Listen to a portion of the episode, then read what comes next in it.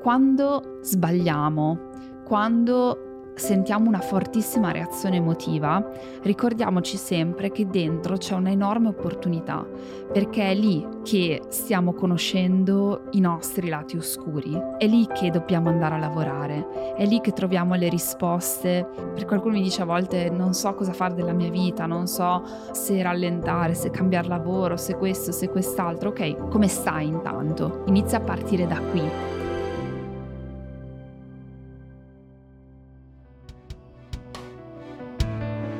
Ciao, sono Alice e se oggi sei qui non è un caso. Significa che è arrivato il momento per te di iniziare a vivere una vita straordinaria. In ogni episodio rispondo alle domande più comuni di crescita personale e ti accompagno nel tuo percorso verso la migliore versione di te, un giorno alla volta. Ciao e benvenuta, benvenuto in questo nuovo episodio del podcast di Alice. Spero di trovarti bene. Io oggi sono qui in una stanza da sola, di solito registro podcast al mio ufficio, ma oggi dato il tema, il flusso in cui voglio entrare, sono, sono venuta in una stanza da sola, eh, non c'è quindi Michael perché io condivido l'ufficio con Michael e wow che puntata che devo registrare oggi, però appunto sono pronta, sono mesi che, um, che penso a registrare questa puntata, l'ho dovuta un pochino assorbire e tra l'altro rispondo a una domanda che è stata fatta da una di voi e quindi lascio subito la parola a Michela. Ciao Alice, sono Michela. Volevo farti questa domanda. Come posso aiutare i miei figli a gestire le loro emozioni? Ti ringrazio e ti seguo sempre. Allora Michela, tema grande e molto sentito. Lo voglio espandere un pochino, anche renderlo rilevante per chi non ha figli, perché penso che la risposta sia più o meno la stessa, nel senso che spesso mi chiedete come faccio ad aiutare qualcuno a fare qualcosa e le vostre domande derivano da un profondo amore o una profonda voglia di esserci, di eh, poter aiutare appunto qualcun altro a uscire da una situazione difficile, superare un ostacolo, ma anche arrivare a raggiungere dei risultati, quindi che possa essere il vostro partner, la vostra partner, piuttosto che anche un team, un gruppo di lavoro, uh, un genitore, uh, i figli. E qua si parla di emozioni, però in generale come possiamo aiutare gli altri nel fare qualcosa, come possiamo essere davvero di aiuto, in quanto leader, perché alla fine in questa domanda si presuppone che in inglese proprio prendiamo il lead, quindi prendiamo Uh, lead, tra l'altro, diventa anche un nome che è il guinzaglio per riuscire a guidare qualcuno, oppure prendiamo la situazione in pugno per poter essere di aiuto, di sostegno a qualcun altro, per poter essere, diciamo appunto, leader, poter condurre qualcun altro a fare qualcosa.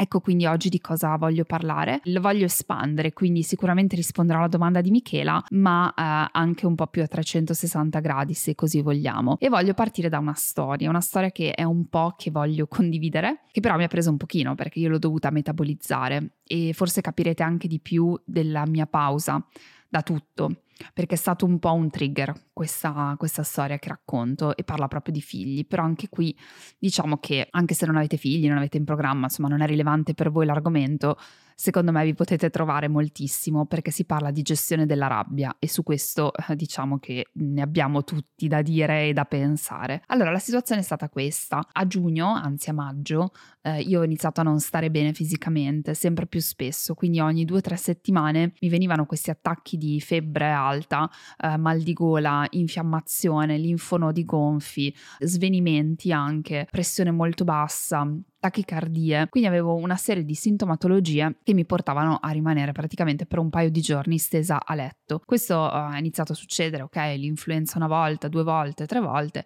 fino a che è arrivato tra l'altro un culmine a penso fine maggio, inizio giugno, proprio in quei giorni. Secondo me c'era un ponte, forse del 2 giugno, qualcosa del genere, c'era qualche giorno di fila a casa, perché ho questo ricordo perché ero a casa con i bambini e sono stata tra l'altro dal, al pronto soccorso della guardia medica, non al pronto soccorso, perché non riuscivo neanche a deglutire, cioè avevo avuto una laringite talmente forte che mi aveva portata a respirare male. Quindi a un certo punto ho detto vabbè devo andare a capire che, cosa, che cos'è perché o prendere qualcosa perché nessun antidolorifico mi faceva passare e quindi era un giorno festivo e sono dovuta andare alla guardia medica, ma lasciamo perdere questo dettaglio. Cosa è successo? Che in quei giorni ovviamente ero a casa con i bambini, con Michael anche, che sicuramente è di grande aiuto, però quando io non sto bene e comunque ho, diciamo, un po' come tutte le mamme, l'incombenza o il, il fatto di dover esserci per i bimbi, chiaramente non mi tiro indietro. Ed è una delle cose più difficili della maternità almeno per me, perché ho vissuto il Covid anche, eh, quindi sono stata male diverse volte, ho avuto anche il Covid abbastanza forte quando avevo Juliet che aveva qualche mese, Sebastian poco più di due anni. Ho vissuto diverse malattie negli ultimi anni, malattie niente di grave, però mi rendo conto che una delle cose che faccio più fatica a fare è prendermi cura dei bambini quando io sto male fisicamente. Forse è così per tutti, ma penso che per me è veramente uno dei sacrifici più grandi, perché, e dopo vi spiegherò anche perché, ci tornerò su questo punto, perché poi mi ha portato a fare diversi ragionamenti. E niente, praticamente mi trovavo in queste giornate dove stavo veramente male fisicamente e avevo i bambini da gestire. È chiaro che quando noi non siamo al massimo della forma, probabilmente anche i bambini ne risentono, nel senso che tu sei più stanca, hai meno voglia di giocare, hai meno voglia di intrattenere, la pazienza un po' più corta e quindi chiaramente si crea un circolo vizioso dove due bambini piccoli reagiscono male, quindi reagiscono con i cosiddetti capricci che esistano meno perché ci sono diverse correnti di pensiero, insomma reagiscono con la noia, con il fatto di sfidarti, con il fatto che chiaramente loro vogliono al massimo la tua attenzione, probabilmente sentono che tu non sei in grado di dargliela e non capiscono che non sei in grado di dargliela. Il bambino è completamente bambino centrico, almeno fino a 6-7 anni, quindi fa fatica a capire i bisogni altrui, proprio non, non gli è dato capirli. E quindi per noi è difficile accettarlo perché abbiamo un altro tipo di testa da adulti che diciamo lasciami stare perché non sto bene, lo vedi che non sto bene, il bambino dice sì ma non mi interessa, io voglio giocare. Insomma c'è stato un apice di un episodio che adesso racconterò eh, che eh, mi ha fatto fatto veramente, veramente, cioè ha segnato un po' un capitolo della mia vita. Allora, immaginatevi pomeriggio, un caldo torrido, c'era veramente caldo, io non stavo bene, ero con i due bambini che continuavano a litigare per niente così e Sebastian deve aver fatto qualcosa che mi ha fatto arrabbiare particolarmente. Allora cosa succede? Che quando Sebastian esagera, uno dei modi, quando magari esagera, non so, va a picchiare sua sorella, picchiare si fa per dire, però va addosso a sua sorella o, o non si possono vedere, quel, un modo che ho trovato è quello di separarli, quindi prendo prendo il bambino problematico in quel momento e lo porto, non lo so, in una stanza, lo contengo, cioè cerco il contenimento e prima cosa il contenimento nello spazio. E allora l'ho portato nel bagno giù che abbiamo in casa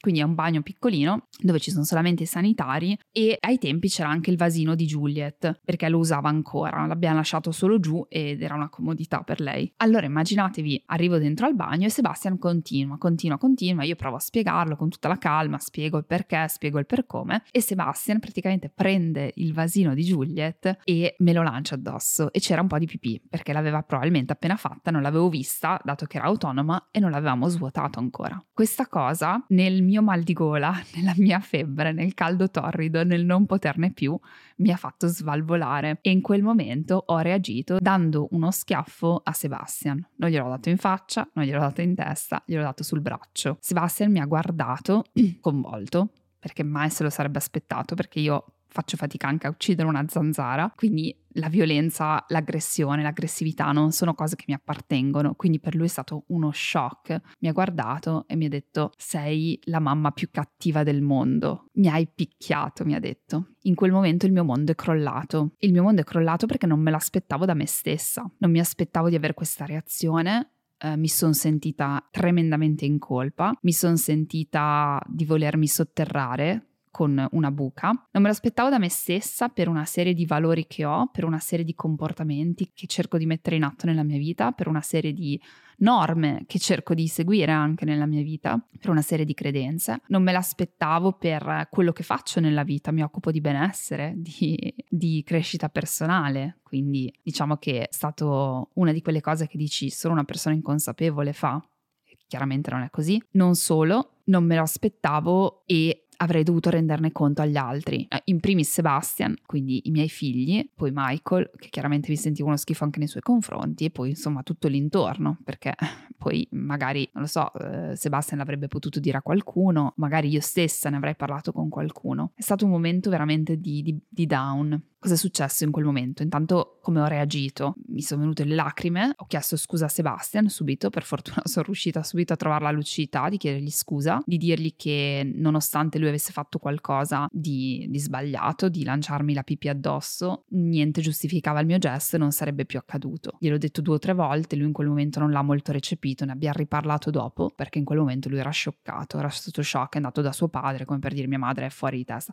Ah, mm, disclaimer, non gli ho fatto male, è stato veramente un colpetto, però per me quel gesto è follia, nel senso che non è ovviamente il male fisico, perché uno ci ha dato un colpetto, una, una, uno schiaffetto, se così vogliamo, però alzare le mani è stata una cosa per me sconvolgente. Juliet mi guardava, anche lei un po' incerta, chiaramente, perché hanno visto una cosa che non avevano mai visto da me. E poi sono andata da Michael, gli ho, detto, gli ho dato uno schiaffo, gli ho dato uno schiaffo. Michael, tra l'altro, pensavo gliel'avessi dato in faccia perché per lui schiaffo era ok, I hit him in the face. No, non gliel'ho dato in faccia. Dopo ne abbiamo parlato dopo. Michael mi ha detto vai a tranquillizzarti, stai tranquilla e ne riparleremo. Allora, cosa, cosa c'è di tutto questo? Perché racconto tutto questo? Tra l'altro con anche un bel sospiro respiro perché non è facile. Beh, questo è stato sicuramente un, un innesco nel capire che c'era qualcosa che non andava. Partiamo dal primo punto sulla parte emozioni, ok? Che poi ampliamo nel discorso, che secondo me è utile per tutti. Non puoi far uscire quello che non hai dentro. Quindi il fatto di uh, reagire con uno schiaffo, con l'aggressività e una rabbia dentro, che chiaramente mi ha portato ad avere questa reazione, non può esistere se tu non ce l'hai questa rabbia dentro. Quindi va bene, Sebastian ha sbagliato, ha fatto un atto sicuramente che eh, non va fatto, che fa arrabbiare anche il genitore più zen,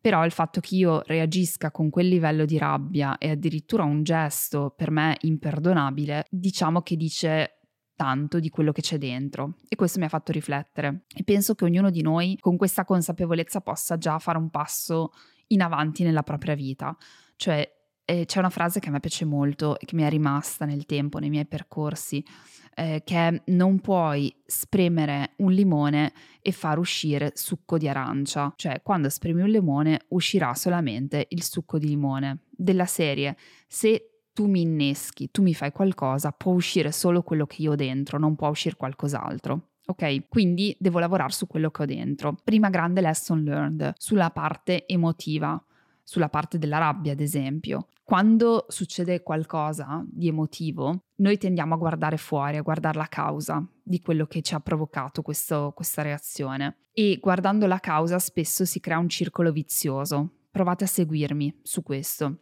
perché non voglio giustificare le cause, perché poi anche le cause possono essere sbagliate, però dobbiamo saper distinguere causa e conseguenza. La causa spesso rimane fuori dal nostro controllo, il comportamento altrui, è qualcuno o qualcosa che accade. La conseguenza è quello che noi ci facciamo con quello che eh, abbiamo dentro. Quindi dobbiamo saper distinguere questi due livelli. Noi tendiamo sempre ad occuparci di quello che sta fuori.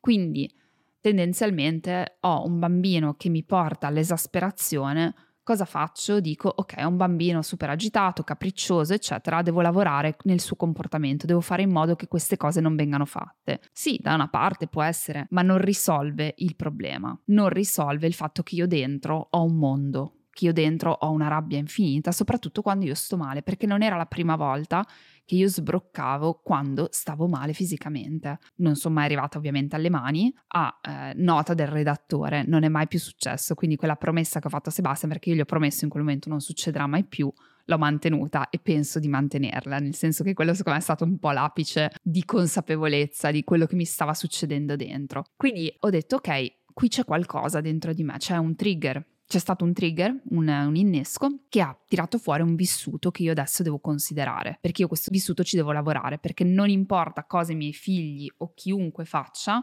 io sono responsabile delle mie reazioni. Perché spesso noi diciamo succede qualcosa e devo metterlo a posto quel qualcosa, quindi devo mettere a posto mio figlio, devo mettere a posto il mio compagno, devo mettere a posto il mio capo, devo fare in modo che. Quindi cerco di fix in inglese, funziona benissimo, I have to fix you. I have to fix the outside, devo fare in modo che si metta a posto appunto l'intorno, il contorno. E invece quando c'è una reazione di questo tipo abbiamo la grande opportunità di dire ok, I have to fix myself, devo mettere a posto me stessa. Questo è il primo punto, il primo grande punto di crescita sulla parte emotiva, perché if I fix myself, e qua voglio arrivare, perché allora uno dice allora gli altri eh, possono fare quello che vogliono e va bene tutto perché è sempre mia responsabilità, no, attenzione. Se io però riesco a rimanere bilanciata dentro me stessa, a, a lavorare su queste che sono le mie reazioni, allora sono più in grado di stabilire dei confini, sono più in grado di lavorare come leader di lavorare come leader di me stessa, della mia vita, ma anche dei miei gruppi e di lavorare come persona strutturata, quindi di funzionare come persona strutturata. Facciamo l'esempio col bambino. Il bambino è fuori controllo, io eh, lo picchio perché eh, sbrocco. Lui mi dice ti odio e io gli dico non capisci niente perché tu hai fatto quello, ti faccio sentire in colpa, eccetera. E si crea un circolo vizioso perché io sto cercando di mettere a posto te, perché io dico non c'è niente di male in quello che ho fatto io, sei tu che me l'hai provocato. Se io invece lavoro su di me, la volta successiva che accade, ok, mantengo la calma, riesco a portare la mia attenzione su di te, riesco a dire ok e a creare dei confini su di me, ok Sebastian, questa cosa non si fa, adesso io non ti parlo perché mi hai buttato della pipì addosso, è estremamente maleducato questo gesto, adesso prendiamo 10 minuti di distacco, cambia completamente, ho creato un confine solido per me stessa, ho definito qual è per me uno standard, quindi qual è una norma, di, una norma di comportamento e nello stesso tempo ho creato quello spazio tra azione e reazione, che è fondamentale. Lo posso fare con tutto questo, perché se io entro in un ufficio e vedo le mie due colleghe che stanno parlando di me, se ne accorgono e loro ah, no no non stavano dicendo niente, io inizio a sentire quella rabbia che mi cresce dentro, che mi cresce dentro perché so che lei fa così, che l'altra fa così, perché ne ho da, da, tempo di queste cose o semplicemente perché è estremamente triggering il fatto che qualcuno parli dietro le spalle perché mi è successo nel vissuto personale che quella era una cosa che faceva nella mia infanzia e che mi fa star male, se io vado lì e sbrocco, butto fuori tutto, vomito tutto, è chiaro che non ho né stabilito un confine e né fatto bene a me stessa né fatto bene alla relazione. Per questo che dico, quella sensazione che io sto provando dentro è la prima che ha bisogno di cura, è la prima che ha bisogno di un abbraccio, quella persona che, che sta venendo fuori è la prima che ha bisogno di ascolto. Dopodiché, quando tu l'hai ascoltata, quando tu ti sei occupata di questa situazione interna, sei, tra virgolette, invincibile, nel senso che tu puoi dire alle due persone, puoi dirglielo in faccia, puoi dirlo a te stessa, cioè riesci a stabilire un confine sano nel dire, va bene, loro due continuano a parlare di me mi disinteresso, metto un muro, non, non, le lascio entrare nella mia vita privata, oppure parlo e cerco di mettere a posto la situazione. Queste poi sono scelte però non riesco a fare questa cosa in modo sano fino al momento in cui non ascolto quello che è successo. Quindi ricordatevi sempre che esce solo quello che hai dentro. L'opportunità di eh, curare ciò che hai dentro avviene solo attraverso queste situazioni. Quindi quando sbagliamo, quando sentiamo una fortissima reazione emotiva, ricordiamoci sempre che dentro c'è un'enorme opportunità, perché è lì che stiamo conoscendo i nostri lati oscuri, è lì che dobbiamo andare a lavorare, è lì che troviamo le risposte. Per qualcuno mi dice a volte non so cosa fare della mia vita, non so se rallentare, se cambiare lavoro, se questo, se quest'altro. Ok, come stai intanto? Inizia a partire da qui e per me questo momento con Sebastian è stato un momento di dire ok, io ho bisogno di fermarmi. Ho bisogno di fermarmi perché qualunque cosa ci sia qua adesso deve avere la priorità perché è troppo, perché è arrivato ad un punto che eh, non, non può essere gestibile. Quindi non vediamola come una minaccia, questo nostro modo di provare le emozioni, non imbottigliamole, lasciamo uscire e ricordiamoci che è il primo punto do- dove andare a lavorare, non è il mondo esterno, ma è il nostro mondo interno, perché curando il mondo interno chiaramente siamo anche più pronti di affrontare un mondo esterno che non è sempre semplice, perché un figlio può sbagliare, un compagno una compagna possono sbagliare, un capo anche, possono avere torto, possono avere colpa, ma rimane la responsabilità a noi. Tra l'altro concetto che io ho approfondito molto nel mio libro La cura della felicità, che trovate in libreria, Amazon, se non l'avete ancora letto, eh, parlo proprio di colpa e responsabilità. Quindi anche se qualcuno è colpevole, sì, Sebastian mi ha buttato la pipì, è colpevole di aver fatto questo, però la mia responsabilità è la mia reazione nei confronti della vita. Quindi come possiamo aiutare i nostri figli a gestire meglio le loro emozioni? Iniziando proprio da noi, cioè iniziando a normalizzare che le emozioni esistono, iniziando a distaccarle dai comportamenti e eh, iniziando a dare un nome a queste emozioni, perché in questo caso cosa è successo? È successo che io ho provato una forte rabbia. Questa rabbia mi ha portato a fare un gesto che non è piaciuto chiaramente a mio figlio. Nelle successive conversazioni, sia quella iniziale che quella successiva, abbiamo normalizzato non il comportamento, che è stato invece estremamente, non dico punito, però è stato messo sul tavolo della, della, discussione dicendo io non lo farò mai più, ma abbiamo normalizzato l'emozione. Noi tendiamo a fare un po' il contrario, tendiamo a normalizzare comportamenti, quindi va bene se picchio mio figlio una volta, due, tre, quattro, cinque, perché mi ha fatto sbroccare, la prima mi sento in colpa, la seconda un po' meno, la terza meno, la quarta è normale, quindi addirittura comportamenti abusivi. Ricordo che picchiare un figlio è, è punibile a norma di legge, nel senso che è un comportamento, rientra nell'abuso ed è ancora normalizzato. Quindi noi tendiamo a normalizzare comportamenti e invece a creare uno stigma sulle emozioni, a colpevolizzare le emozioni. Invece è esattamente il contrario, le due cose sono separate, emozione e comportamento. Io posso provare un'emozione, ma questo comportamento lo posso staccare da questa emozione. È una mia scelta, ci devo lavorare, ma è una mia scelta. Allora con i bambini si fa in questo modo, si normalizza in una famiglia, che è la prima che deve dare l'educazione, ma anche a scuola, un insegnante che vede due bambini magari essere arrabbiati, tristi, frustrati tra di loro, può normalizzare assolutamente l'emozione, mentre può eh, contenere il comportamento. Allora io ho detto a Sebastian, mi sono arrabbiata, avevo una fortissima rabbia e ho agito in questo modo, quindi questa azione non è giustificabile, te lo prometto, non lo farò mai più, scusami. La rabbia eh, c'è, ok? La rabbia è normalizzata, hai visto la tua mamma arrabbiata, anche tu sei arrabbiato, c'è la frustrazione, c'è la tristezza. È molto importante secondo me questo, uh, questa alfabetizzazione emotiva dove diamo un nome all'emozione, dove ci concentriamo su quella e dove cerchiamo però di non giustificare il comportamento per l'emozione. Non non c'è comportamento che sia giustificato da un'emozione. Quindi questo è stato un po' il primo, il primo punto su cui volevo, volevo discutere. Il secondo punto è quello di attraversare questa fortissima vulnerabilità che accade in questi momenti, in particolare la vergogna. La vergogna questo dopo lo amplio anche su non solo coi figli, ma la vergogna è il sentimento forse peggiore, più difficile da attraversare, quando ti vergogni di qualcosa, di aver fatto qualcosa, aver pensato qualcosa, aver sentito qualcosa e sappiamo veramente poco rispetto alla vergogna. Quindi la vergogna porta a creare dei dei chiusi invece che degli aperti, cioè porta a bloccare, perché non riusciamo a esplorarla, non riusciamo a stare nella vergogna. Il fatto, ad esempio, di moltissime persone, ma io compresa, è che quando facciamo qualcosa di sbagliato, ci vergogniamo, non ci rendiamo neanche conto magari di vergognarci, perché è talmente forte la reazione di uscire da quel sentimento di vergogna che si trasforma in aggressività superiore. Quindi quando accade che siamo in un momento di vulnerabilità e veniamo scoperti in questo momento di vulnerabilità, qualcuno eh, va a prendere un punto dove ci sentiamo il nervo scoperto, dove ci vergogniamo di un nostro comportamento, di una nostra caratteristica, eccetera, tendiamo a tirar fuori gli artigli e a essere ancora più aggressivi, perché non riusciamo a sperimentare quella sensazione di vergogna. Io con Sebastian cosa ho fatto? Mi sono vergognata tantissimo e quella vergogna avrebbe potuto portarmi a rincarare la dose, cioè a dire tu guarda come ti sei comportato, sei un animale, butti la pipì a tua madre, ma cosa ti pensi di essere?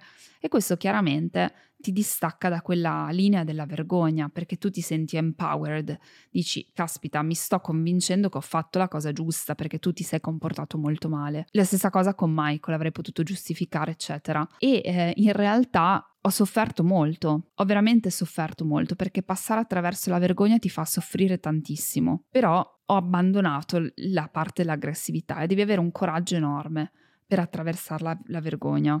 In quel momento ti senti nuda quando provi vergogna, ti senti completamente vulnerabile ed è quel momento dove tu hai bisogno di quell'abbraccio, hai bisogno di accoglierti, perché non affrontare la vergogna per una vita intera ti porta a negare una parte di realtà, ti porta a far finta che una parte in realtà non esista e quella parte in realtà forse è quel pezzettino in più che ti serve a ritrovare te stessa, a sentirti un uno, anche con i tuoi punti deboli, anche col tuo passato. Io ho lavorato molto su questo punto e credo che di aver capito con la, con la mente, poi capirlo col cuore è un altro discorso, che a me è mancato un po' di cura, cioè io avevo voglia che qualcuno si prendesse cura di me, quando ero più piccola, quando ero più fragile, in alcuni momenti della mia vita, in alcuni episodi, e questo non è sempre successo, come spesso accade per tanti di noi, ok? E quando quindi io non sto bene e nessuno si prende cura di me, ma anzi io mi devo prendere cura di qualcun altro, e anche se è mio figlio, so che lui non lo capisce perché è piccolo, mi torna fuori quella persona neglected che magari richiedeva quell'attenzione in più,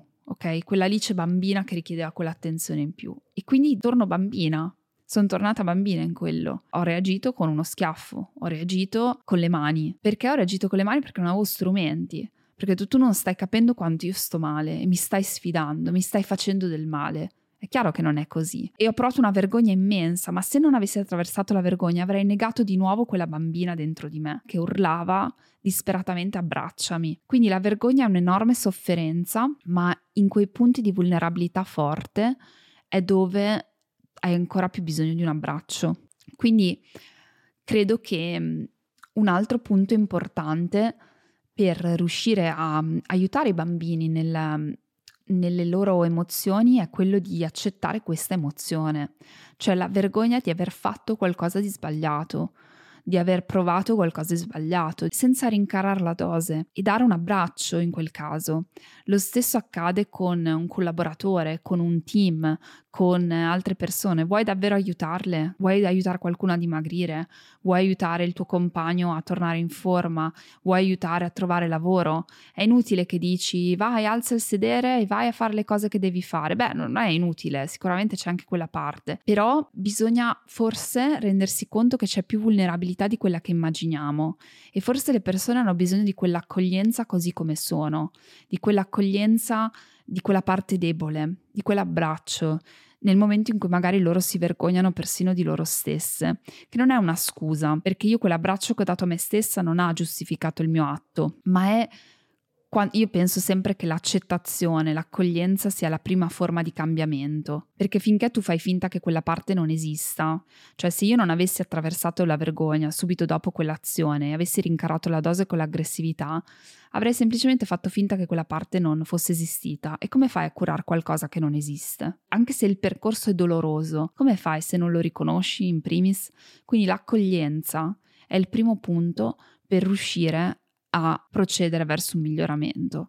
Perciò accogliere gli altri nel momento di, più, di, loro più grande vulnerabilità, quando c'è stato uno sbaglio, quando magari c'è stato qualcosa che non è andato come doveva andare, quando una persona si vergogna, un bambino si vergogna, quella reazione di abbraccio è forse quello di cui tutti noi abbiamo bisogno in primis anche con noi stessi, chiaramente. Quindi, ricapitolando, il primo punto era renderci conto che eh, siamo umani, che le emozioni sono tutte funzionali, i comportamenti possono essere invece messi normati e, e decisi, però l'emozione non è sbagliata, è il comportamento che è sbagliato. Il secondo punto è quello di saper attraversare la vergogna attraverso l'accoglienza. E poi il terzo punto è un po' la ciliegina, se noi vogliamo che i bambini conoscano le loro emozioni, siamo noi a dover conoscere le nostre. Una mamma e un papà che riconoscono le loro emozioni, che le attraversano, che vedono i loro gesti, che li contestualizzano, che parlano dei loro gesti, dei loro comportamenti, che parlano e vivono le loro emozioni, sono genitori che più probabilmente riescono a dare ai figli la capacità di attraversare le loro emozioni, perché a volte facciamo finta che siamo esseri umani e che non abbiamo emozioni. Lo stesso vale per qualsiasi gruppo sociale di persone, quindi che sia un team di lavoro, di nuovo, una coppia. Voglio davvero aiutare qualcuno a fare qualcosa, in questo caso può essere a riconoscere le proprie emozioni, devo essere io in primis a essere in grado di riconoscere le mie voglio aiutare qualcuno a essere in forma, ok, se voglio prendere quella, quel ruolo di leader, sarò io in primis che farò vedere attraverso il mio esempio come potersi rimettere in forma. Perché? Perché non conta quello che diciamo, conta quello che facciamo. Perché se vogliamo aiutare qualcuno, lo possiamo fare essendo di ispirazione, essendo un leader, essendo una persona solida. Io ho visto ad esempio che Ultimamente io ho fatto un, un percorso di, di, allenamento, era tanto che non mi allenavo così seriamente, sono molto felice di questo percorso. I miei figli finalmente vedono una mamma che si allena spesso durante la settimana, quindi lo sport è tornato a far parte quotidiana delle nostre vite. I miei figli hanno iniziato a fare sport, hanno iniziato a chiedermelo, hanno iniziato naturalmente a. I miei figli mangiano bene, mangiano la verdura. Non è che faccio per loro qualcosa di diverso, vedono due genitori che mangiano bene. I miei figli sono gentili con gli animali, non è perché gli dico non si fa male a, a un animale che lo fanno, ma è perché vedono il mio approccio con gli animali. Quindi questo è chiaramente quello che poi è scontato, nel senso che è sicuramente che se io ho un approccio buono con gli animali, allora loro ce l'avranno sicuramente. No, perché il nostro controllo arriva fin lì. Quindi noi possiamo solamente lavorare su noi stessi e lavorare su quello che vogliamo trasmettere attraverso il modo in cui curiamo noi stessi, evolviamo noi stessi, attraverso il modo in cui diamo valore a noi stessi. Io dico sempre che in alcuni momenti magari avrei voluto esserci di più per i bimbi quando erano piccoli, piccolissimi, perché comunque io sono una mamma lavoratrice, non ho avuto un minuto di maternità, sono contenta di quello che ho costruito, ho costruito un futuro per loro e ammetto che amo il mio lavoro, è parte di me. E quindi dico, va bene, però alla fine loro hanno visto una mamma che tutte le mattine si è svegliata, preparata, messa di tutto punto, tra virgolette, perché non è che mi vesto, tacchi e spillo, eccetera, però di tutto punto intendo gesti di cura, performance, sorriso, dai che si va, che si inizia la giornata, si fa qualcosa nella vita. Io spero che questo abbia un impatto per loro, cioè voglio dei figli che abbiano l'etica del lavoro, ok, ma eh, se ti vedono tutto il giorno sul divano, spalmata o che fai fatica a far tutto o che dici devo andare a lavorare, anche magari bambini che sentono sempre i genitori parlare male del lavoro, secondo me potrebbero far più fatica. Poi come dicevo non è detto, cioè l'osmosi funziona fino lì, cioè non è doppia via questa freccia. È sicuro che se io voglio avere una possibilità di avere un'influenza su di loro, l'unico modo è lavorare su di me ma non è detto che io abbia il risultato che voglio. Questo accade anche nella coppia, accade in un team, perché poi va in gioco la personalità di chi ho davanti e altri multifattori. Quindi anche voglio essere, voglio avere un team che performa meglio, che considerino bene le deadline, che siano persone ordinate, eccetera. Beh, in primis dovrò esserlo io, se no come posso pretenderlo? Poi, detto questo, ci sarà qualcuno che per osmosi si mhmm, apprenderà di più, qualcuno che si ispirerà di più e qualcuno meno. E lo stesso avverrà con i figli, quindi anche se io sono molto in contatto con le mie emozioni, i miei figli avranno una relazione con le emozioni che dipenderà anche da altri fattori. Però sicuramente Um, il punto è questo. Quindi ricapitolando, ho snocciolato tre grandi questioni. In generale come aiutare qualcuno a fare qualcosa, più in particolare come aiutare i miei figli a riconoscere e a gestire le loro emozioni. Beh, eh, in primis eh, di- distinguere emozione da comportamento e normalizzare l'emozione. Secondo, attraversare la vergogna in modo che possiamo uh, giocare di accoglienza e riuscire ad evolverci nell'accoglienza. E terzo, ricordarci che i bambini e in generale le persone sono influenzate per osmosi. Quindi significa che se io attuo dei comportamenti virtuosi, degli atteggiamenti virtuosi, è più probabile che loro riescano a sentire e apprendere da questi comportamenti piuttosto che dalle mie parole. Quindi le parole sono una parte, però in realtà hanno più effetto i comportamenti. Che dire, ce l'ho fatta questa puntata che avevo paura di fare, eh, l'ho dovuta interiorizzare, perché poi non volevo che fosse una storia un po' così, fine a se stessa, successa, però volevo tirarci fuori qualcosa di, di utile per voi.